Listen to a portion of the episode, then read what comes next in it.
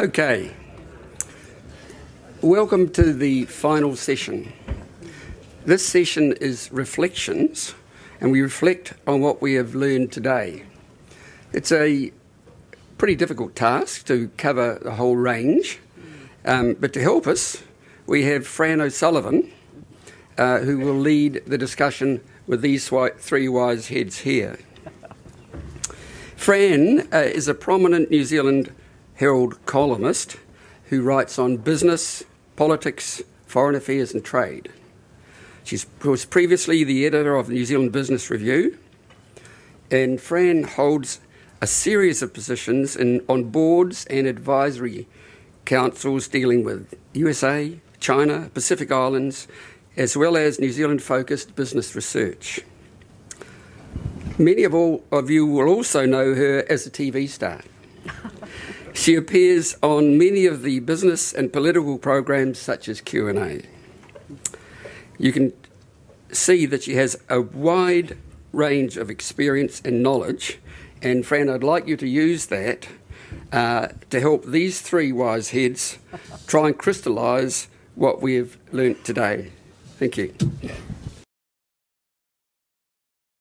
Thank you so much. Um, just to introduce the panel, all of whom are, are leaders in their own right. Uh, on my left, John Loughlin, who is uh, chair of the uh, Meat Industry Association. John opened the conference, uh, I think, twice, really, in the last 24 hours. Uh, he's also a professional director of several companies in agri, former chair of Zespri, and you know, I mean, you have a man here who has an extraordinary breadth of experience and knowledge right across agribusiness in New Zealand. Next to John is Lindy Nelson. Uh, she's chair of the Agri Women's Development Trust. And I've observed Lindy actually over several years now. Uh, Lindy has, has been a real power uh, within the women's side of agri, bringing forward women as leaders and to take their rightful place, not just on farm, but right throughout the industry. Uh, she's a red meat f- farmer and she has a vigor- she's a vigorous advocate. She even called in at the breakfast show this morning on her way into the conference, so a very busy lady.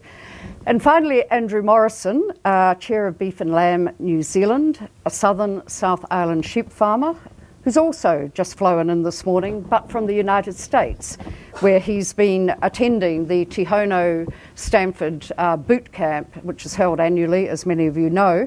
And it brings together about 70 CEOs across the sector and other leaders who are committed to innovation and transformation of New Zealand's primary sectors. Uh, it's been a great day. I've learnt so much, and um, you know, it's really quite hard to know where to start. But let's start anyway. And John, you were looking for an interesting and thought provoking day. Uh, good news out this morning from uh, Tim Ritchie and the MIA that uh, exports were up for sheep and beef products, increased by 8% in the year to June 2019. So that looks very rosy. But the world's changing quite quickly, and particularly for red meat sector, and there's some challenges out there. I'd like to hear about what your prime takeout is from today. Uh, yeah, the prime takeout I took was that we, as the sector leaders, uh, have a much bigger job to do than we've been doing in batting our corner. I think the uh, the messages out of the first session on nutrition. Uh, highlighted how much, to me, how much we've left a space to be filled with stupidity, um, um, and you know, you know going back in history, I was always taught that a balanced diet uh, involved uh, vegetables, involved uh, red meat, it involved uh, nuts and grains and fruits and so forth. Um, and um, you know, there was a very stark message today that re- completely reinforced that that red meat has a compelling part in a proper balanced diet, and that there are agendas to push us out of that space. So I think also batting our corner in the environmental space. Um, you know, we've we've done a lot behind the scenes. We've worked together as as, as sector leaders very very closely. Um, but we're going into a stage where policy is going to be determined, uh, and the voice of the entire sector is going to be critically important in getting sensible outcomes that are good for the sector, good for rural communities, and good for New Zealand. Yeah, Lindy, I mean, you've also been here all day. Um, what are farmers thinking? And as a farmer yourself, how challenged are you personally about what you're hearing? And what are the stories that you feel need to be got across so that the positive contribution that red meat makes is actually understood? Yeah, well, tried to do. Is that on? Yeah, tried to do that this morning with Hayley Holt on the breakfast show. So um, I think there's a number of things. I think sense making is really important. So I think a lot of farmers out there are, are really struggling to make sense of the whole landscape and what that actually means for them um, in their business. Obviously, the ETS is really challenging, um, but it, I think there's a huge opportunity there as well. Look, I think fair is actually a really valid thing that people are feeling at the moment, and so we're looking for strong leadership and and some strong way forward from the sector. And I- I'm really encouraged to see that that is actually occurring. Um, keep on telling those stories, but um, telling them in a way that isn't telling but showing. And I think that's really important. I think we've maybe got a little bit wrong around what influence looks like. And you know, if you look at the influence pyramid, um, telling sits right at the top. So we have to find a way of sharing uh, what we do uh, with actually our local constituents. You know, people could call it social license, but actually bringing New Zealanders on board. I mean, I guess my aim personally is if New Zealanders, you know, have such pride and think we're world class in cricket, rugby, and netball, why do they think we're not world class in farming? Because we absolutely are.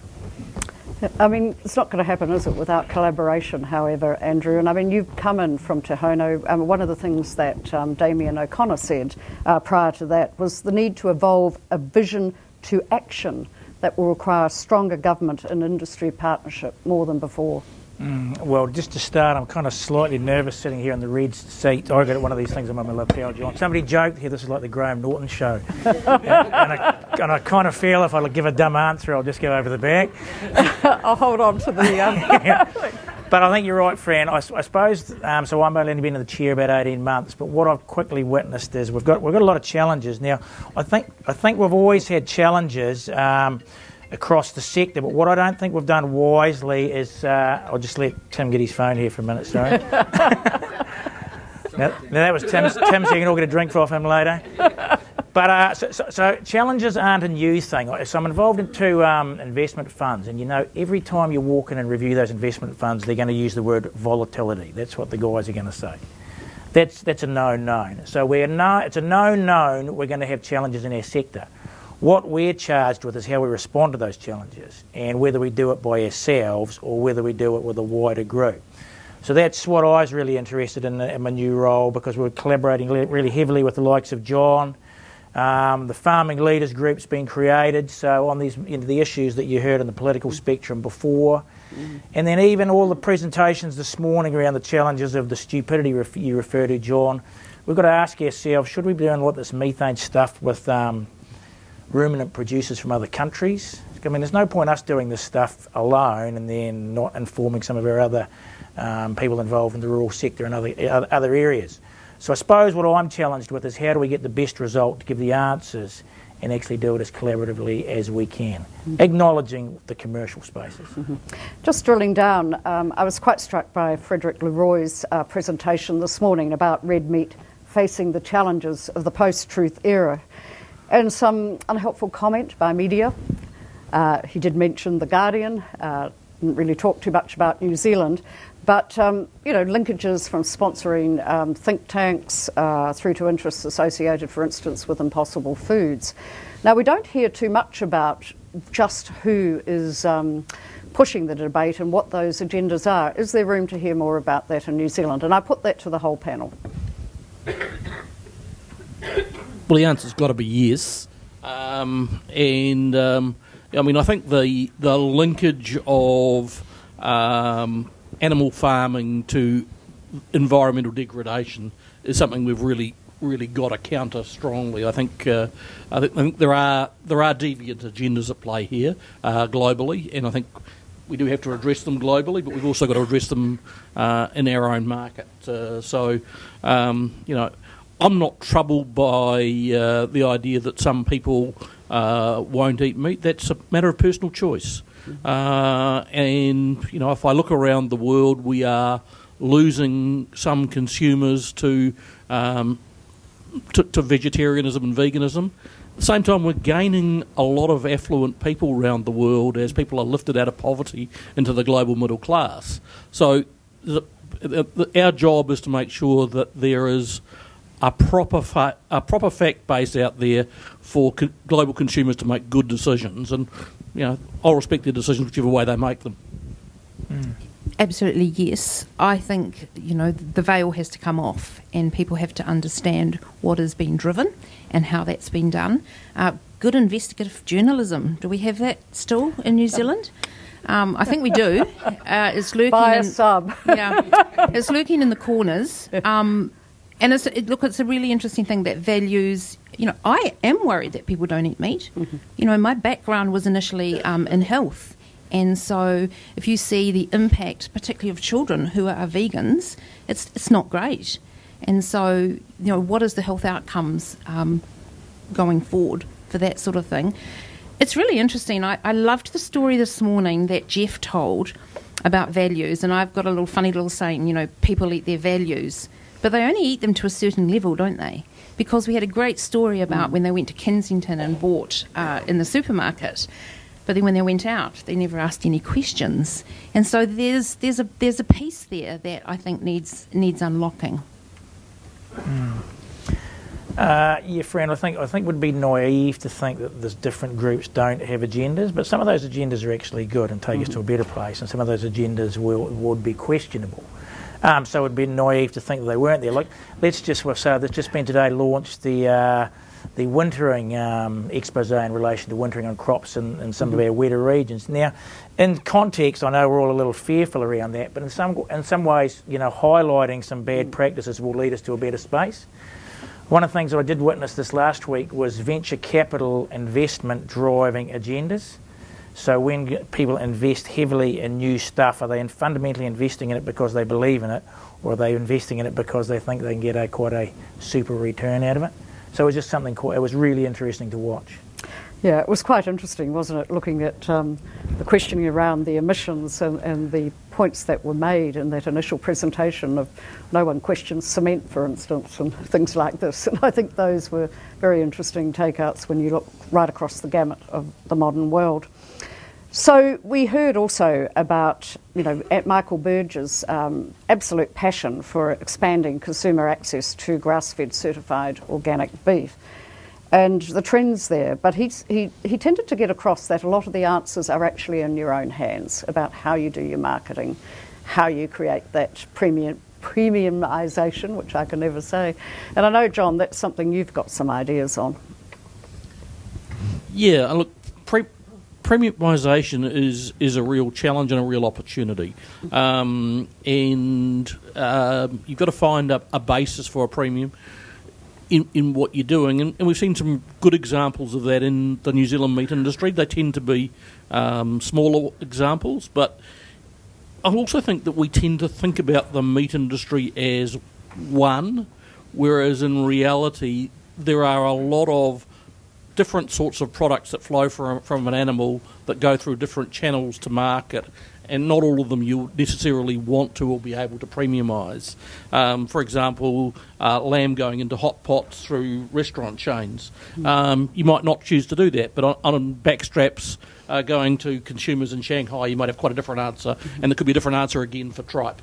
Um, so, you know, to, to, to try and take one answer for the meat industry, I think, is, is flawed.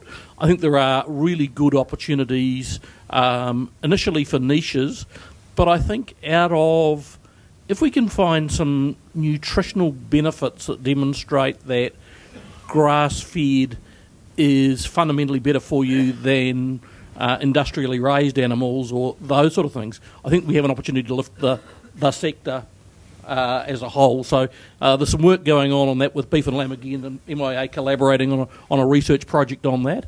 Um, and I think it's in that collaboration space that we'll find opportunities uh, to get a tide that lifts all boats.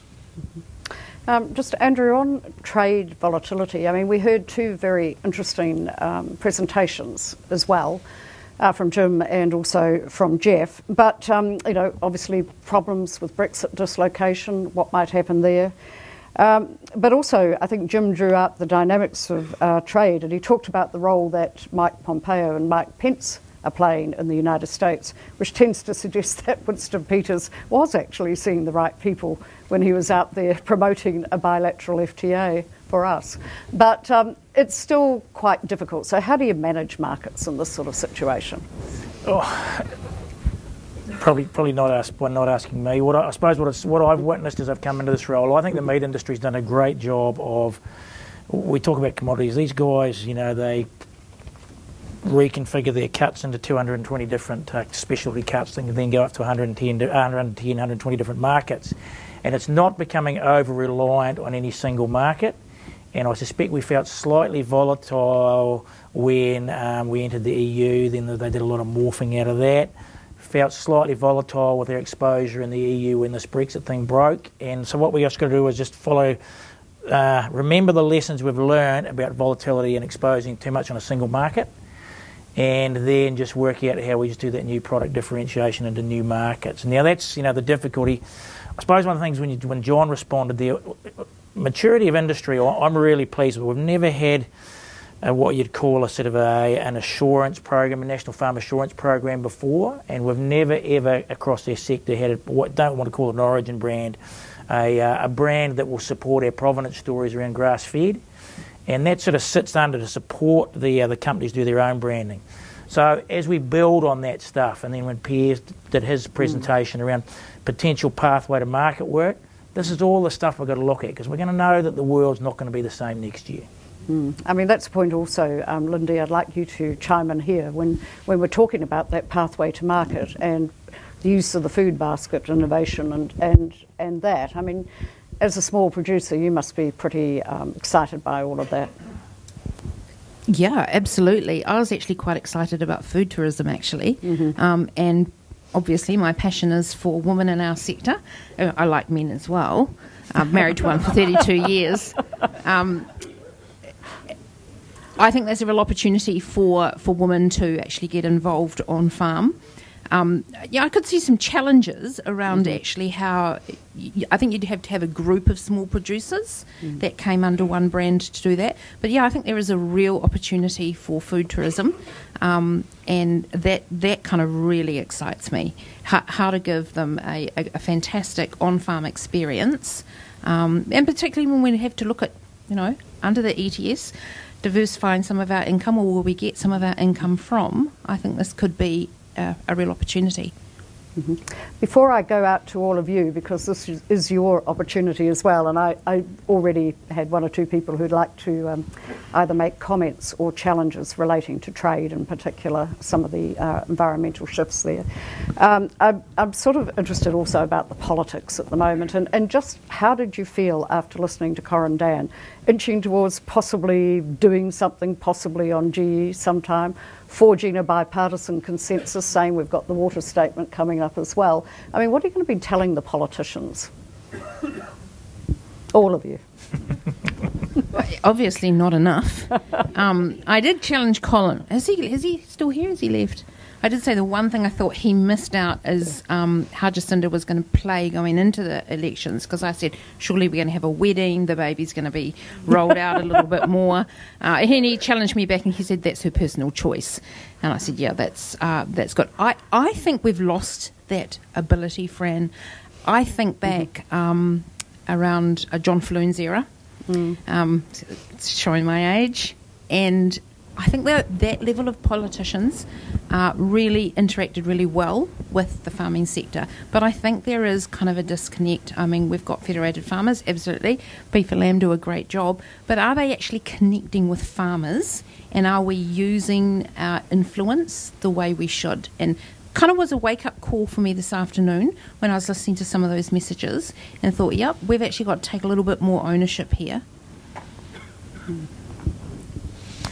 Uh, I always find um, um, positions of responsibility quite confusing. Personally, I find them quite confusing what you do. Mm-hmm. And I would challenge some of our politicians they find when they get into these positions that they might have been sitting waiting for nine years, that when they get there, they sub- suddenly want to do something. Like I've always viewed the role of government as a, as a role of as an, as an enabler as opposed to a regulator. A regulator should regulation should be the last form if you can't actually work out your enabling steps or put the right levers to pull. Um, so, like, I think they came in there reasonably hard, made some pretty, like, some, we talked about the oil and gas call in the Taranaki. What I've witnessed recently and trying to spend this last week, you know, like, I'm hoping there's some thought coming into it now, because at the end of the day, I think as New Zealanders, we all want the same results, but, you know, unintended consequence by poorly thought out policy. We have some pretty good histories of doing that across the years. I'll use the land development clearance mm-hmm. loans that led to a lot of our water quality problems that we're experiencing today. I'll use the blunt instrument of um, putting a certain pine tree up on some erosion based land, and now we're spraying off 1.6 million hectares of wilding pine. Mm-hmm. So I suppose what I'm saying is uh, it's actually incumbent, and that's why I like working with everyone. It's not about saying no to government, it's about better com- coming up with a better idea. And that's mm. what we're trying to work towards.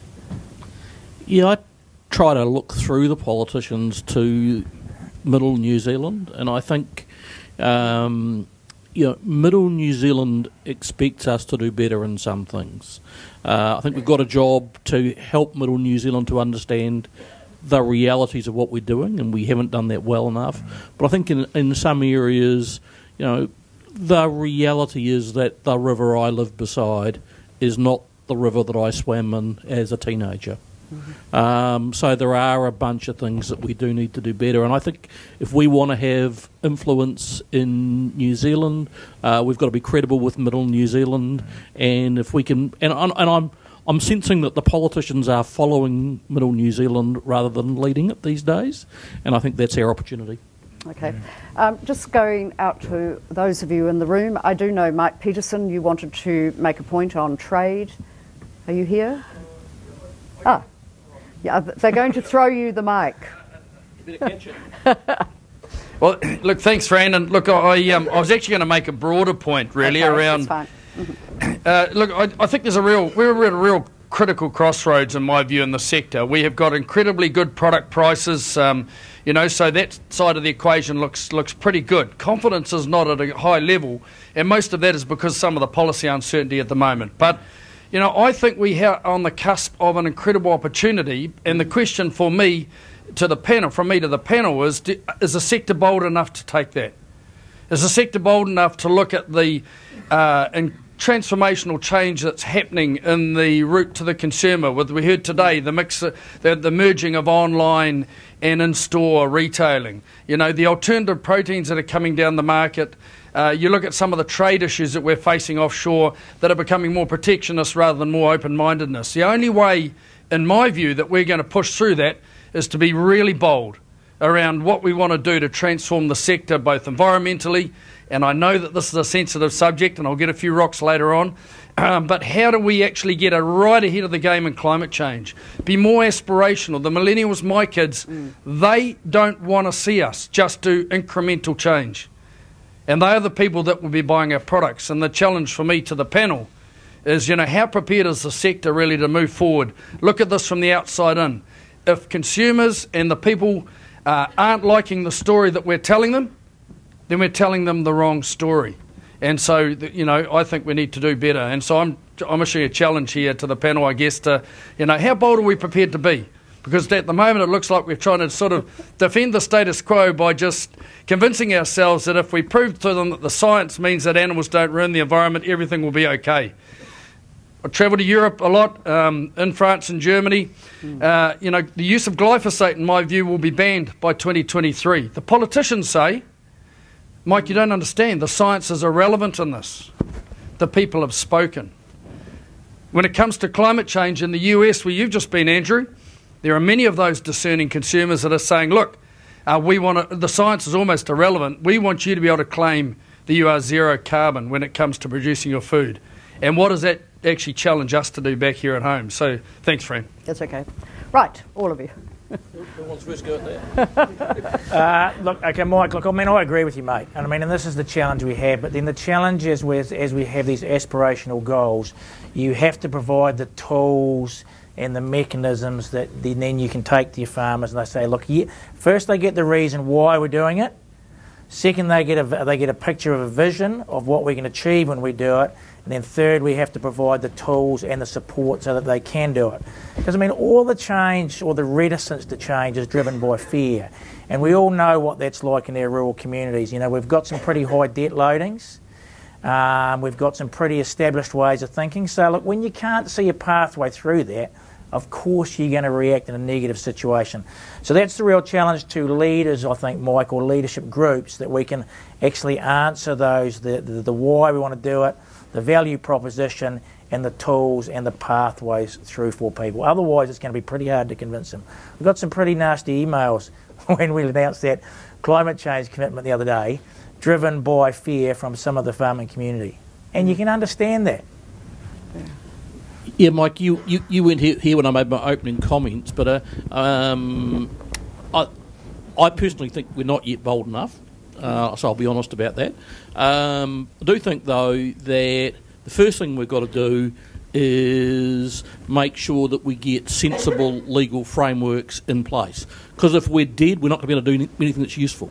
Um, so that's that's the first thing we've got to do. Um, but I, I do think that you know, the world is changing rapidly. Um, that affluent global consumers, who are the ones we want to get the money out of their wallets, have very, very high expectations, and we either meet them or we don't feed them. Lindy? Yeah, I, I think we're not bold, but that's the role of the leader, isn't it? To enable success in others. So that comes back to leaders in the sector to instill that confidence, have a vision, have a pathway forward, and enable them. And actually, you know, through the Red Meat Profit Partnership, we've actually had a lot of investment um, in in people in our sector. So it's it, it's there, but all of all of those other things. But comes back to leadership. If we can clarify a real vision and a solution, and then enable others to success, then we should get there. Just another comment. I think leadership will be part of it. I think collaboration will be another part of it. I, mean, I think that we are, you know, there are, there are, some things we do really well out of New Zealand that are niche things. Um, but in lamb and beef, we need to go beyond ultra niche uh, to have real impact. And I, I suspect collaboration will be an important part of capturing our potential. Sir Lockwood. Thanks, Fran. Uh, I probably shouldn't do this, but I'm going to disagree slightly with my old mate Mike Good. over there because, Mike, for God's sake, if we depart from sound science, we will make climate change worse. We must make sure that what we do is based on real science. And I come back to what Professor Leroy uh, said to us this morning. You know, it's, it's just so important that that happens. But I want, can I put this to you guys? Can I congratulate you first on your commitment to uh, to the, the, the unified action from the agriculture sector on on climate change, on on methane in particular. I think that is a fabulous step forward, and I really sincerely congratulate you on it. I think it's the the biggest step I've seen in 20 years of the for the agriculture sector to take a, a lead that can put us right at the forefront in the world on this. What troubles me is I sense the government is still quite keen to press ahead with its dopey levy at processor level on, on primary products, which will achieve absolutely nothing. Uh, it might actually hit the more carbon efficient farmers the most. Uh, it might, goodness sake, it might uh, cause farmers to produce a bit more to make up for the loss of income from that, that levy, which will actually have exactly the opposite. You mentioned perverse outcomes, mm. and my God, over my political life, have I seen plenty of those. so, team, my question to you is really what has the government reaction been to this extraordinary commitment you've made that could has the possibility to actually position New Zealand right at the forefront of of uh, methane emission work globally for the primary sector. Uh, and uh, because if they don't grab it, the, they will lose this opportunity. What's, what's the reaction been from them? So starting out from our point, I was kind of nervous when they threw you that box there, so Lockwood, I didn't know what you were going to ask me. but uh, so starting out, like we, we, and I'll use the example of beef and lamb. We'd scoped this a lot, you know, going into this potential zero carbon bill. And when that announcement came out, like I was physically, I was just gutted because, you know, if, if it's not based on science, you say, and it's based on through a tri-party political deal to look good. Well, like I was pretty down, so Sam gave me a pick your socks up sort of a type talk the next day after we'd um, gone off and met with the Prime Minister, and they, they still come out with this announcement. But um, it's got to be science based. Why this has to be science based? Because this is not only New Zealand we're talking about here. This is global. We should have the ability to. Uh, what success looks like to me is standing shoulder to shoulder with government, saying, "This is global policy constructed on science, and this is something that you can take out to the world because this is what we fundamentally believe in."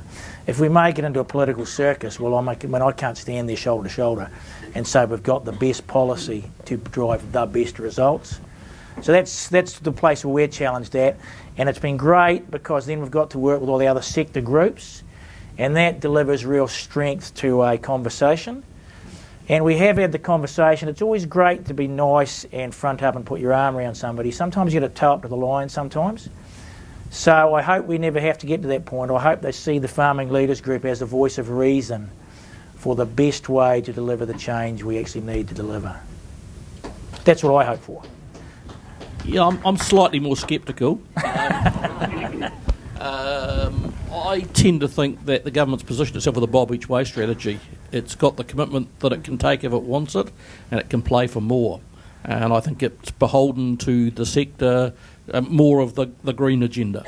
Um, and I think it's beholden on the sector to advocate incredibly strongly through the next phase and hold it at the commitment level, and not to give uh, not to give them scope to squeeze more out. Well, I wasn't involved in any of it, but what I um, was impressed with is what Beef and Lamb have done around engaging farmers and encouraging them to have their say and supporting them through those um, submission processes. So I think you're going to get a farmer's voice through that, which is which is great to see. And, and, I think the one thing that I would like to call out is, you know, it's great working with all that group and the farming leaders group, you know, the chairs of DCANZ, MIA, Dairy NZ, Beef and Lamb, Hort New Zealand, Irrigation New Zealand, FAR. So if you can all get there together, apiculture. What was the slight disappointment then? We couldn't all land on our collective submissions. Mm. So that shows that we still don't quite have the maturity that we need in the sector. That's my personal view. So, Graham, I see you've got the green microphone. Thank you, Fran, for the opportunity. There you go.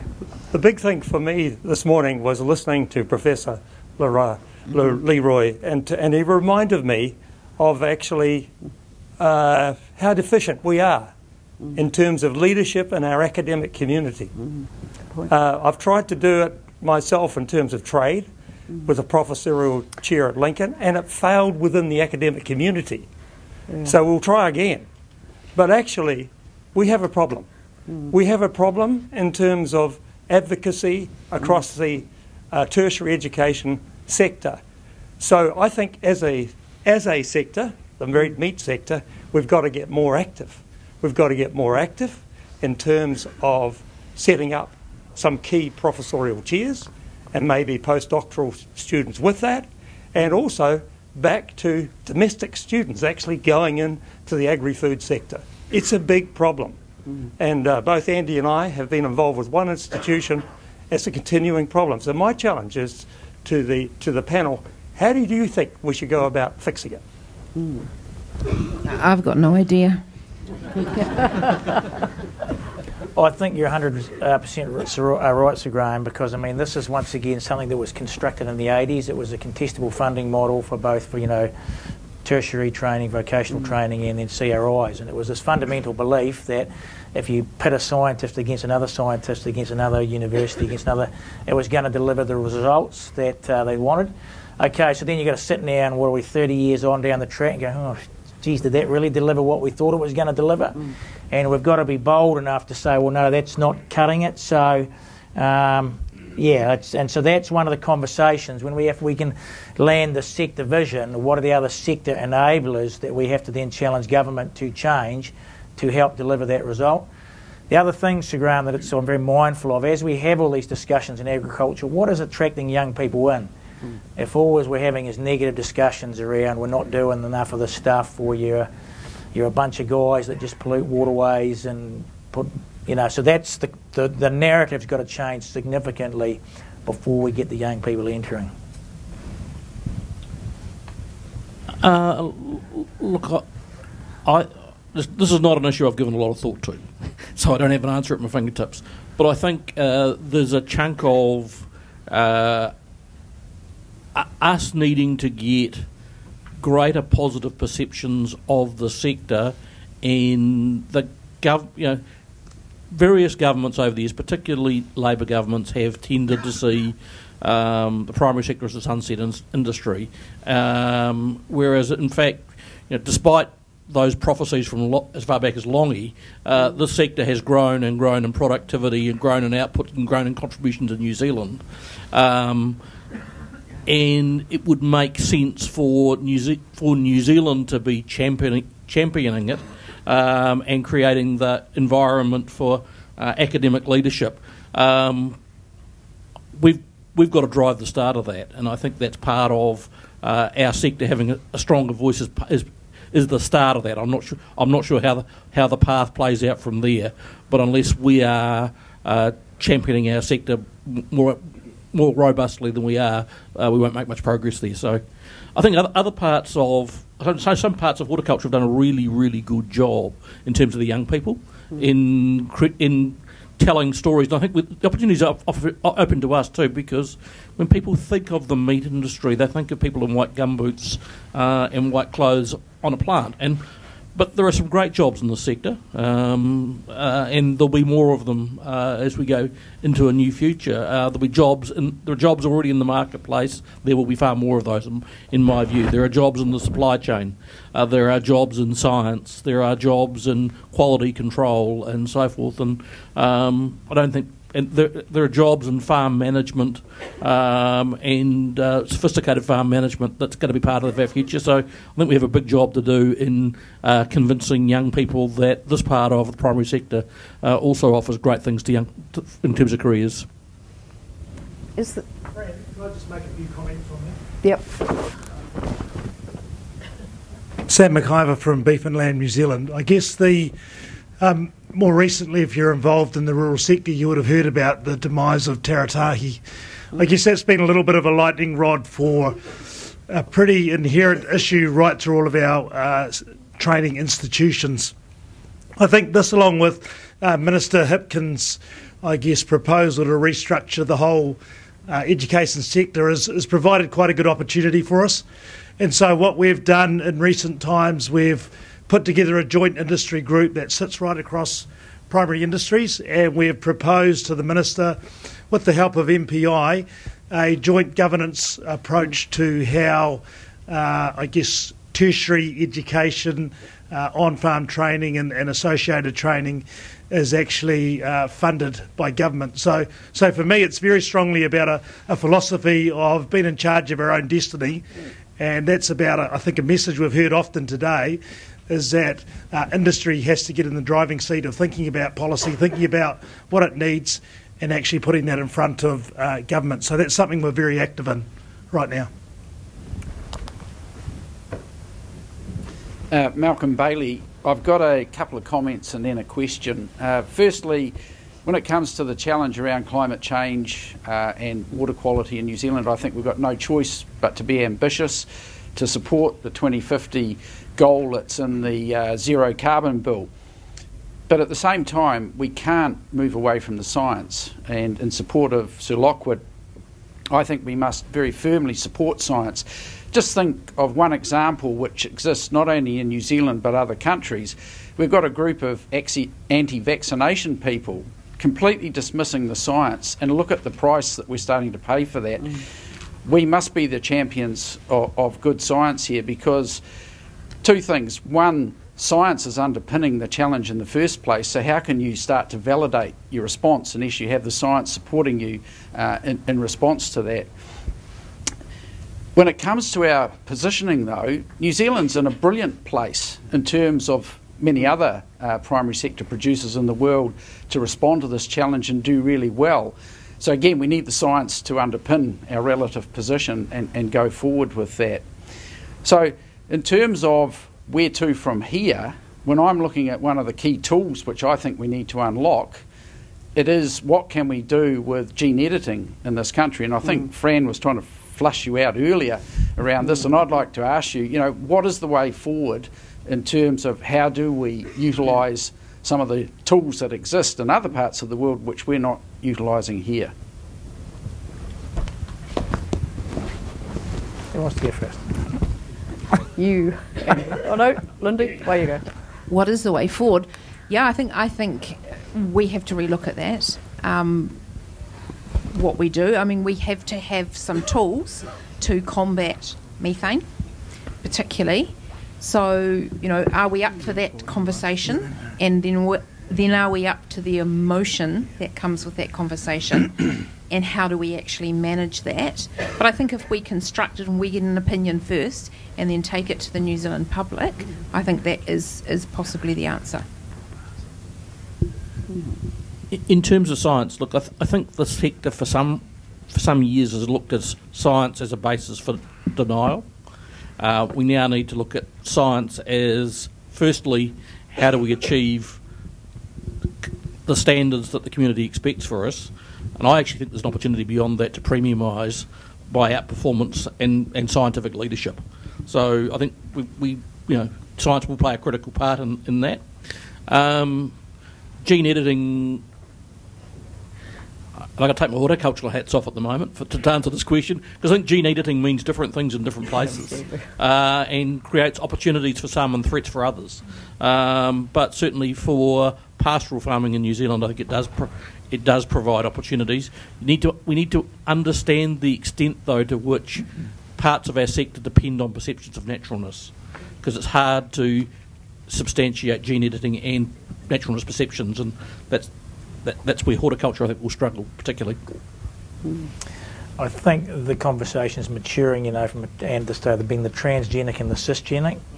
And I mean, that's a completely different discussion, isn't it? Genes from ducks into rabbits versus just the, the CRISPR technology in this space. Um, I think the. Um, to, to, John's point, though, I think it's time we have the debate in New Zealand. It was really disappointing when we had the oil and gas um, policy change there, where the response was, well, technology will answer your will answer the calls we've made here, and you go, well, that's cool, but if you're going to make other calls here, well, if you fundamentally uh, don't allow the technology to be enabled, well, that's that's an unfair call. But I think we need to have a discussion as a country around what our views on that were, because um, there is sometimes a market perception, not unlike the glyphosate discussion that Mike injected there. Let's say we really we supported it here, none of our customers wanted to buy it because they had a different view, then we kind of get ourselves into a difficult position. Science should inform that answer. Science may not always inform that answer. You know, if, if we had our vision for where we wanted our food to be in 2050, and if we look at the predictions of what it's going to look like in 2050, it's not pretty. If we had a vision in New Zealand and then a strategy that underpinned it, you would bring in science and health and education and immigration and everything would come under that because you had a very clear vision of where we needed to land mm. in 2050. So I think developing something like that will then allow those conversations to actually come through and allow all everyone to come together and talk about that. I 100% agree because that becomes into the conversation of the enablers. You know, if yep. the enablers is the funding of um, science or local government review or any of these levers that actually deliver the result, yeah, I think you're correct there. I think there's quite a bit of work going on on the vision for the primary sector, and it's interesting. The Farming Leaders Group developed a a, uh, a vision about a year ago, and it was something along the lines of working with nature uh, to produce the world's most trusted and valued food in the world's most beautiful place. Now, the Primary Sector Council have come up with something very, very similar. So, I think the vision, the, the vision is is just about there. And, and, and, there's no real disagreement with it. And you know, it's got that concept of value. It's got that concept of trust. Uh, it's got working with nature. It's preserving the beauty of New Zealand, or reinstating it in some cases. Um, and uh, so I think the, I think the vision there's, there's no there's no debate about the vision. It's it's not formalised yeah, yet. But I think the vision is for how we see the world now. Okay, I don't think the vision is for what the world is potentially going to be in in in, in 2050. Uh, well, I suppose we better wait and see what the vision is, and that's the difficulty, the difficulty of it. I'm pretty confident that, uh, yeah. Okay. I think. Are you all okay if I take a couple more questions? Because theoretically we're out of time, but um, you, you're having such a good time out there. So, all right. Yeah. Um, uh, Patrick Hutchinson. I'm from the Australian Meat Industry Council, so I apologise for the accent um, and the Wallabies um, and the cricket and the netball. Um, shit, pretty much everything. So, um, what I'd uh, where I'd, I'd, like to take this is if I cut and paste this uh, discussion and and threw it a, a few hundred kilometres uh, to the west, um, we're having the same discussion. Mm almost exactly. Mm. Um, and, and the parameters around it are, are, also very clear. You know, as Australians, we're looking for 4,000, we have 4,000 vacancies in our processing plants today, every day. Um, we are tackling a number of different key areas and items in regards to uh, environment and sustainability, somewhat different. Uh, water, obviously, exactly the same. Small little thing called Murray Darling. Um, uh, but uh, also, we, we, we have to tackle land clearing and, and, and what have you. But um, also, uh, I, I, think um, uh, the issues of vegans. I mean, uh, we've had vegans come into processing facilities, chain themselves up to it, um, and in fact glue themselves to the main streets of Melbourne and shut them down for five hours, which propelled that issue into the limelight and in a way that we that country has never seen before. So I, I, think what, what my that, that's certainly around a, a, a, commentary. My question is then, where do you think internationally we should go? I think we seem to be we've got our domestic issues, but we seem to they're, they're relatively the same. And the the key fear that I had was in discussions, and uh, Tim and I, uh, as as counterparts, are actually working on a bigger, bolder vision uh, around a more global meat alliance. Mm-hmm. But in any in any event, I'd be very keen to hear from you in regards to what you see potentially could be that one of those global issues that we could all tackle together. But then, secondly, um, I, am also very keen to, to hear from you about where you then also see how we need to be interacting with our customers together. We're not going to agree on the EU because you've got one to two more tonnes in lamb than we do. Um, but but uh, bugger all, just just like the the beautiful little. Uh, the only time we've won in the last ten years was uh, chilled exports to China. But there you go.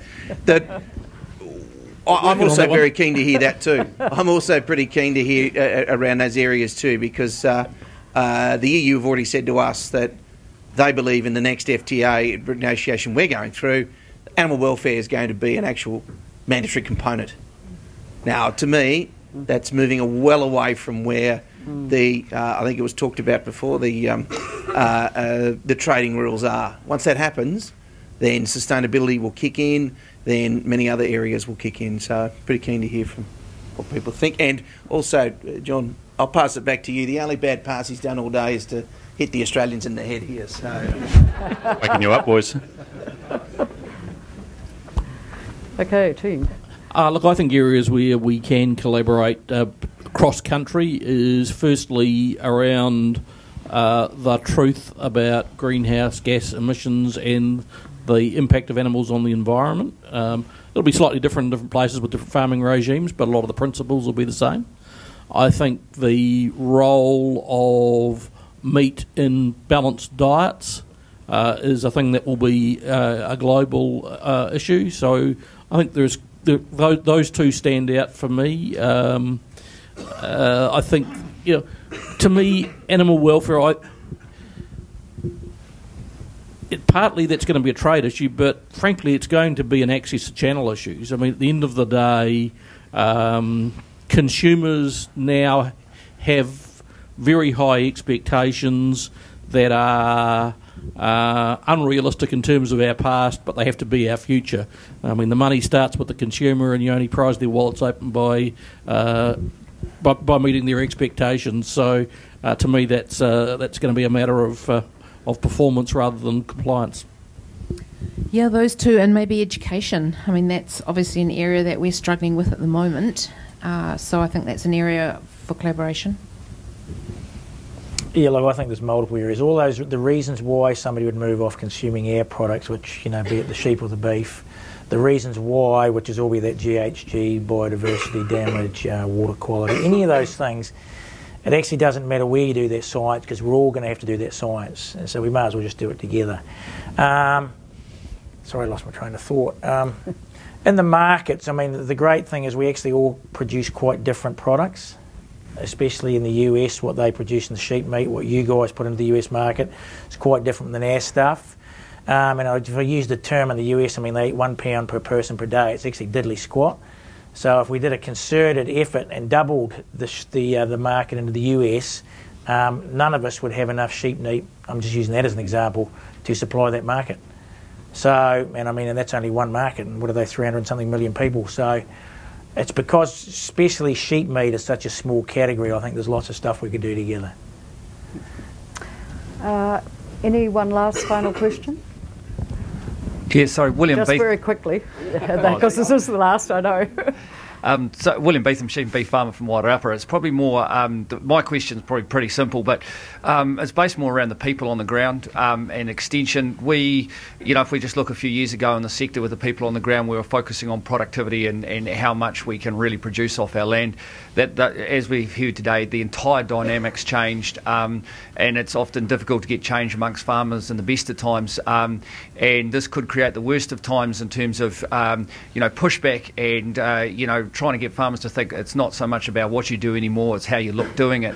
So I suppose um, it's really a question. Um, extension, how do we start to embrace with those farmers on the ground um, in terms of, hey, we need to move forward in this process and we need to embrace it, as opposed to, and, and that's actually real extension on the ground, not just uh, standing up above and saying you have to do this.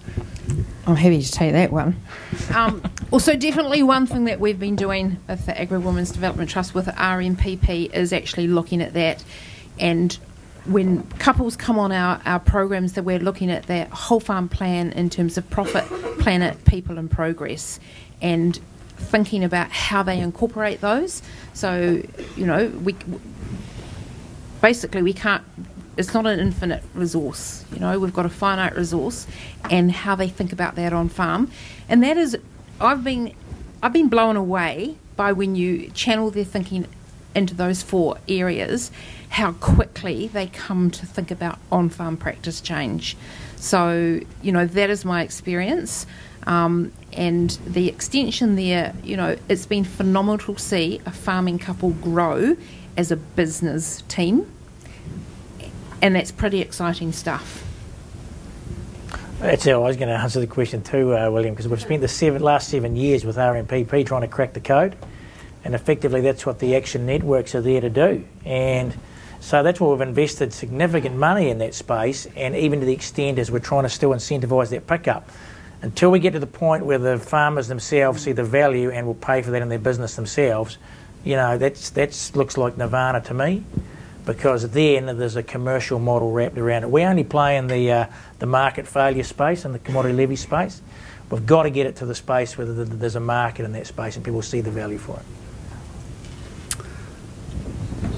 Can we just about call the we panel can. We can.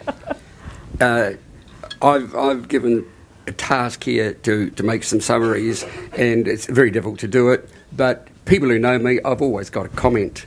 Um, and one of the comments that I would like to pick up on you, uh, Sir Graham, was that how do we get educated people in, people into the industry?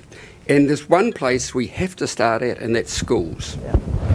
We've got to get into the curriculum. We've got to explain about our, our science and even down to uh, global warming.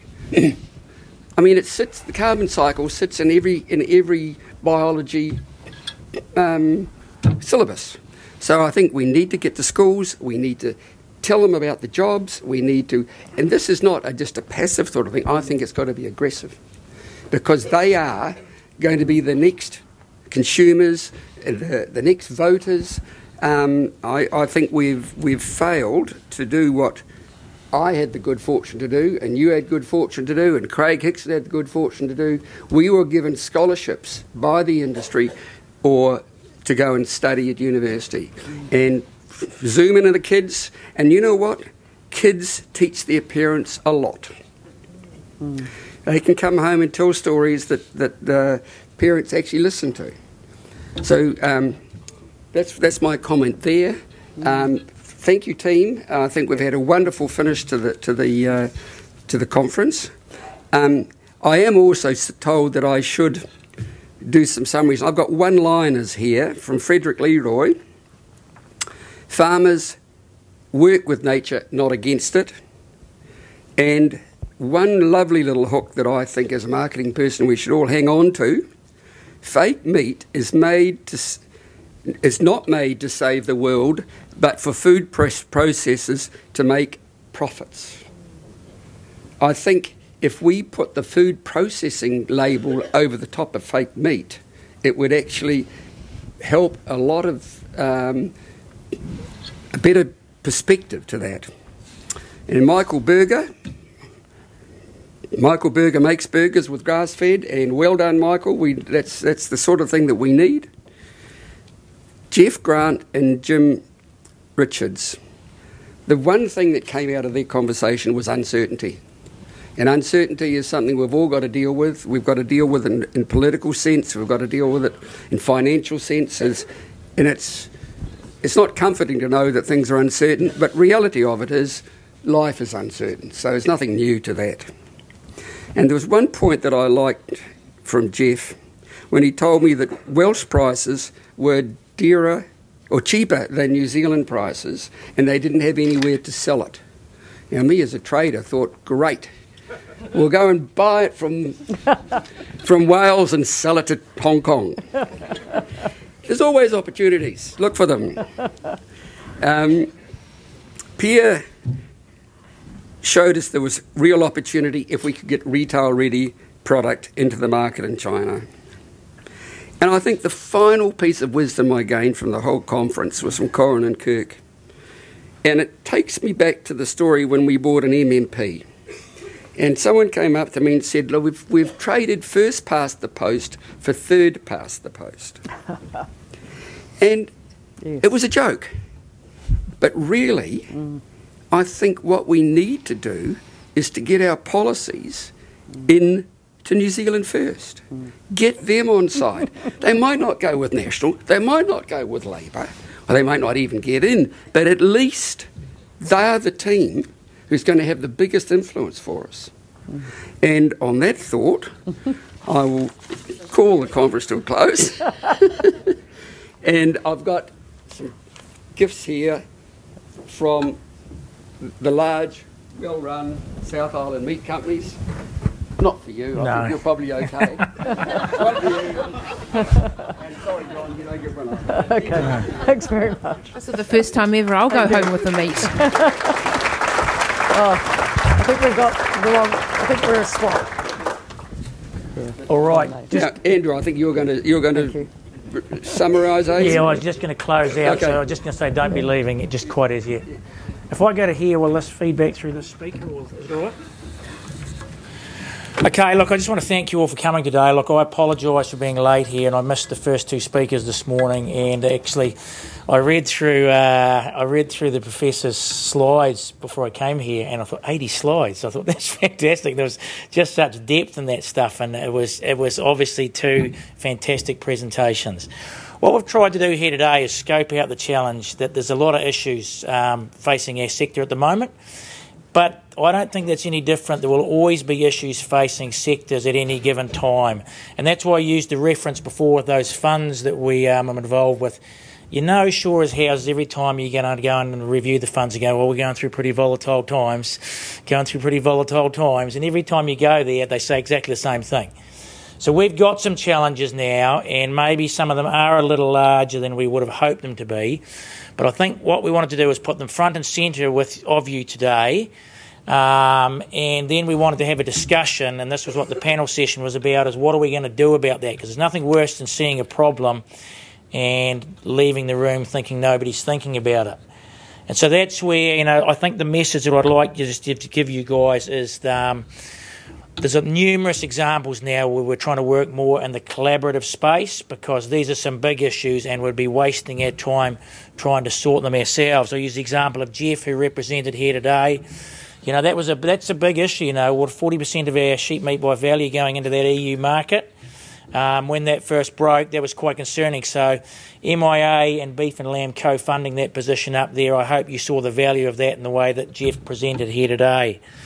We've just created a new policy position back in the States too, with uh, Jim presenting over the. Uh, the differing views of trade and protectionist over there, we, we'd, we'd pulled our resource out of that, but we have put a resource back into Washington now because there's some uh, there's some headwinds starting to develop in those conversations.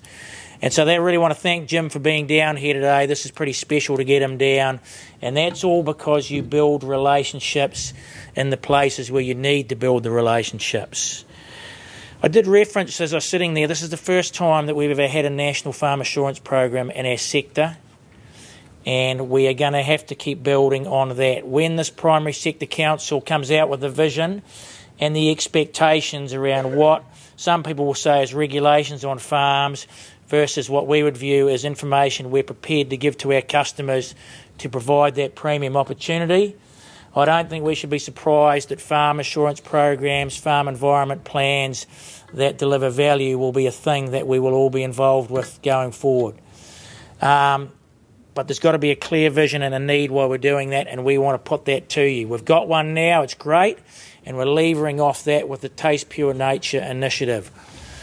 One of the our retiring directors, Kirsten Bryant, said to me before she retired, in the old days, whenever you got change in your industry, you went home and you farmed a little harder. And you either cleared a bit more of the bush block or you knocked some tussocks over and you whacked a few more stock units on. Well, we don't think that'll be happening going forward, you know, in relation to biodiversity preservation, water quality, climate change. You know, there may be a situation where we have to actually reduce our ruminant production and look for some other revenue generators on the farm. So, hence the reason we have to create and capture as much value as we can in the market collaboratively through any initiatives that we can. And now we don't want to necessarily own that space, but we it's a known known that we're going to have to do that. Sorry, I keep waffling on. So some of the things is that I do want to call out to is this collaboration between MIA and Beef and Lamb. It's been really, really good. And then building on that with the Farming Leaders Group, especially on, you know, this climate change has been a very fearful space for people when the policy came out. So to have the ability to, to coordinate with all those other groups, and I do want to do a call out. I forgot to mention Federation of Maori Authorities, which is involved too, and I listed all those names before. Now, that's really, really important that we have the Federation of Maori authorities there and really want to acknowledge that here today. And then, as I say, the time we've spent at Te Hono looking at the, um, the opportunities going forth, you know, hopefully the industry was a very collaborative process and something will come out of that. I want to thank you all for being here today. A conference is not much fun if nobody fronts up. and the other thing, I really want to thank all the speakers that come, and I hope the calibre of speakers, from what I saw, was fantastic, and I hope it added value to your businesses and that you feel like you're getting something out of this. I want to call out uh, Beverly Dixon and Fiona Bowie, who organised the day. Like uh, these things don't come together, and if you just give them a round of applause.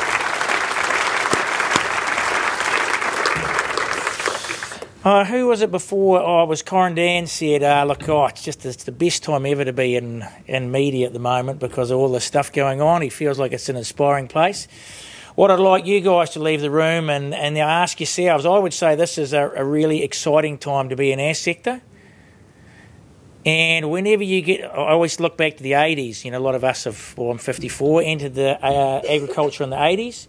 And all our guidance counsellors said, you got rocks in your head. You know, this, there's no future in that game. Get out of it. Look at what it's delivered for our sector when we had some challenges and the people who entered it, look what they've achieved. And I always joke it was all us half-wits that entered the ag sector, and look what the half-wits have achieved. Imagine when we get all these smart people entering in. So I see this as a fantastic time. I do always joke about that. I think it's fantastic. So um, Look, I just think it's such an opportunity, and what we've got is the challenge is that we work closely to construct the right policy and put the right people and the right collaboration that just gives this uh, sector the opportunity that's just sitting there waiting to be taken. So, look, it's clear that we've got that passion in the room. That's why you guys are here, and uh, I think we can collectively get through this. All right. For those of us who are coming to the Maresque dinner tonight, um, the pre-drinks will be starting at 6.30. It's at the Transitional Cathedral just down the road on Hereford Street. Um, for those of you who are heading off and not coming to dinner, I really want to thank you for being here, and I would encourage you to keep in contact with your organisation, be it MIA, Beef and Lamb New Zealand, or whoever, and just keep challenging us to do the stuff that we need to do for your sector. In the interest of sustainability, please leave your name tags and lanyards on the table when you leave, and we'll use them again uh, next year or another conference. And just I'll close up and thank you very much for coming, and we'll see those of you who are joining us for dinner tonight. Thank you.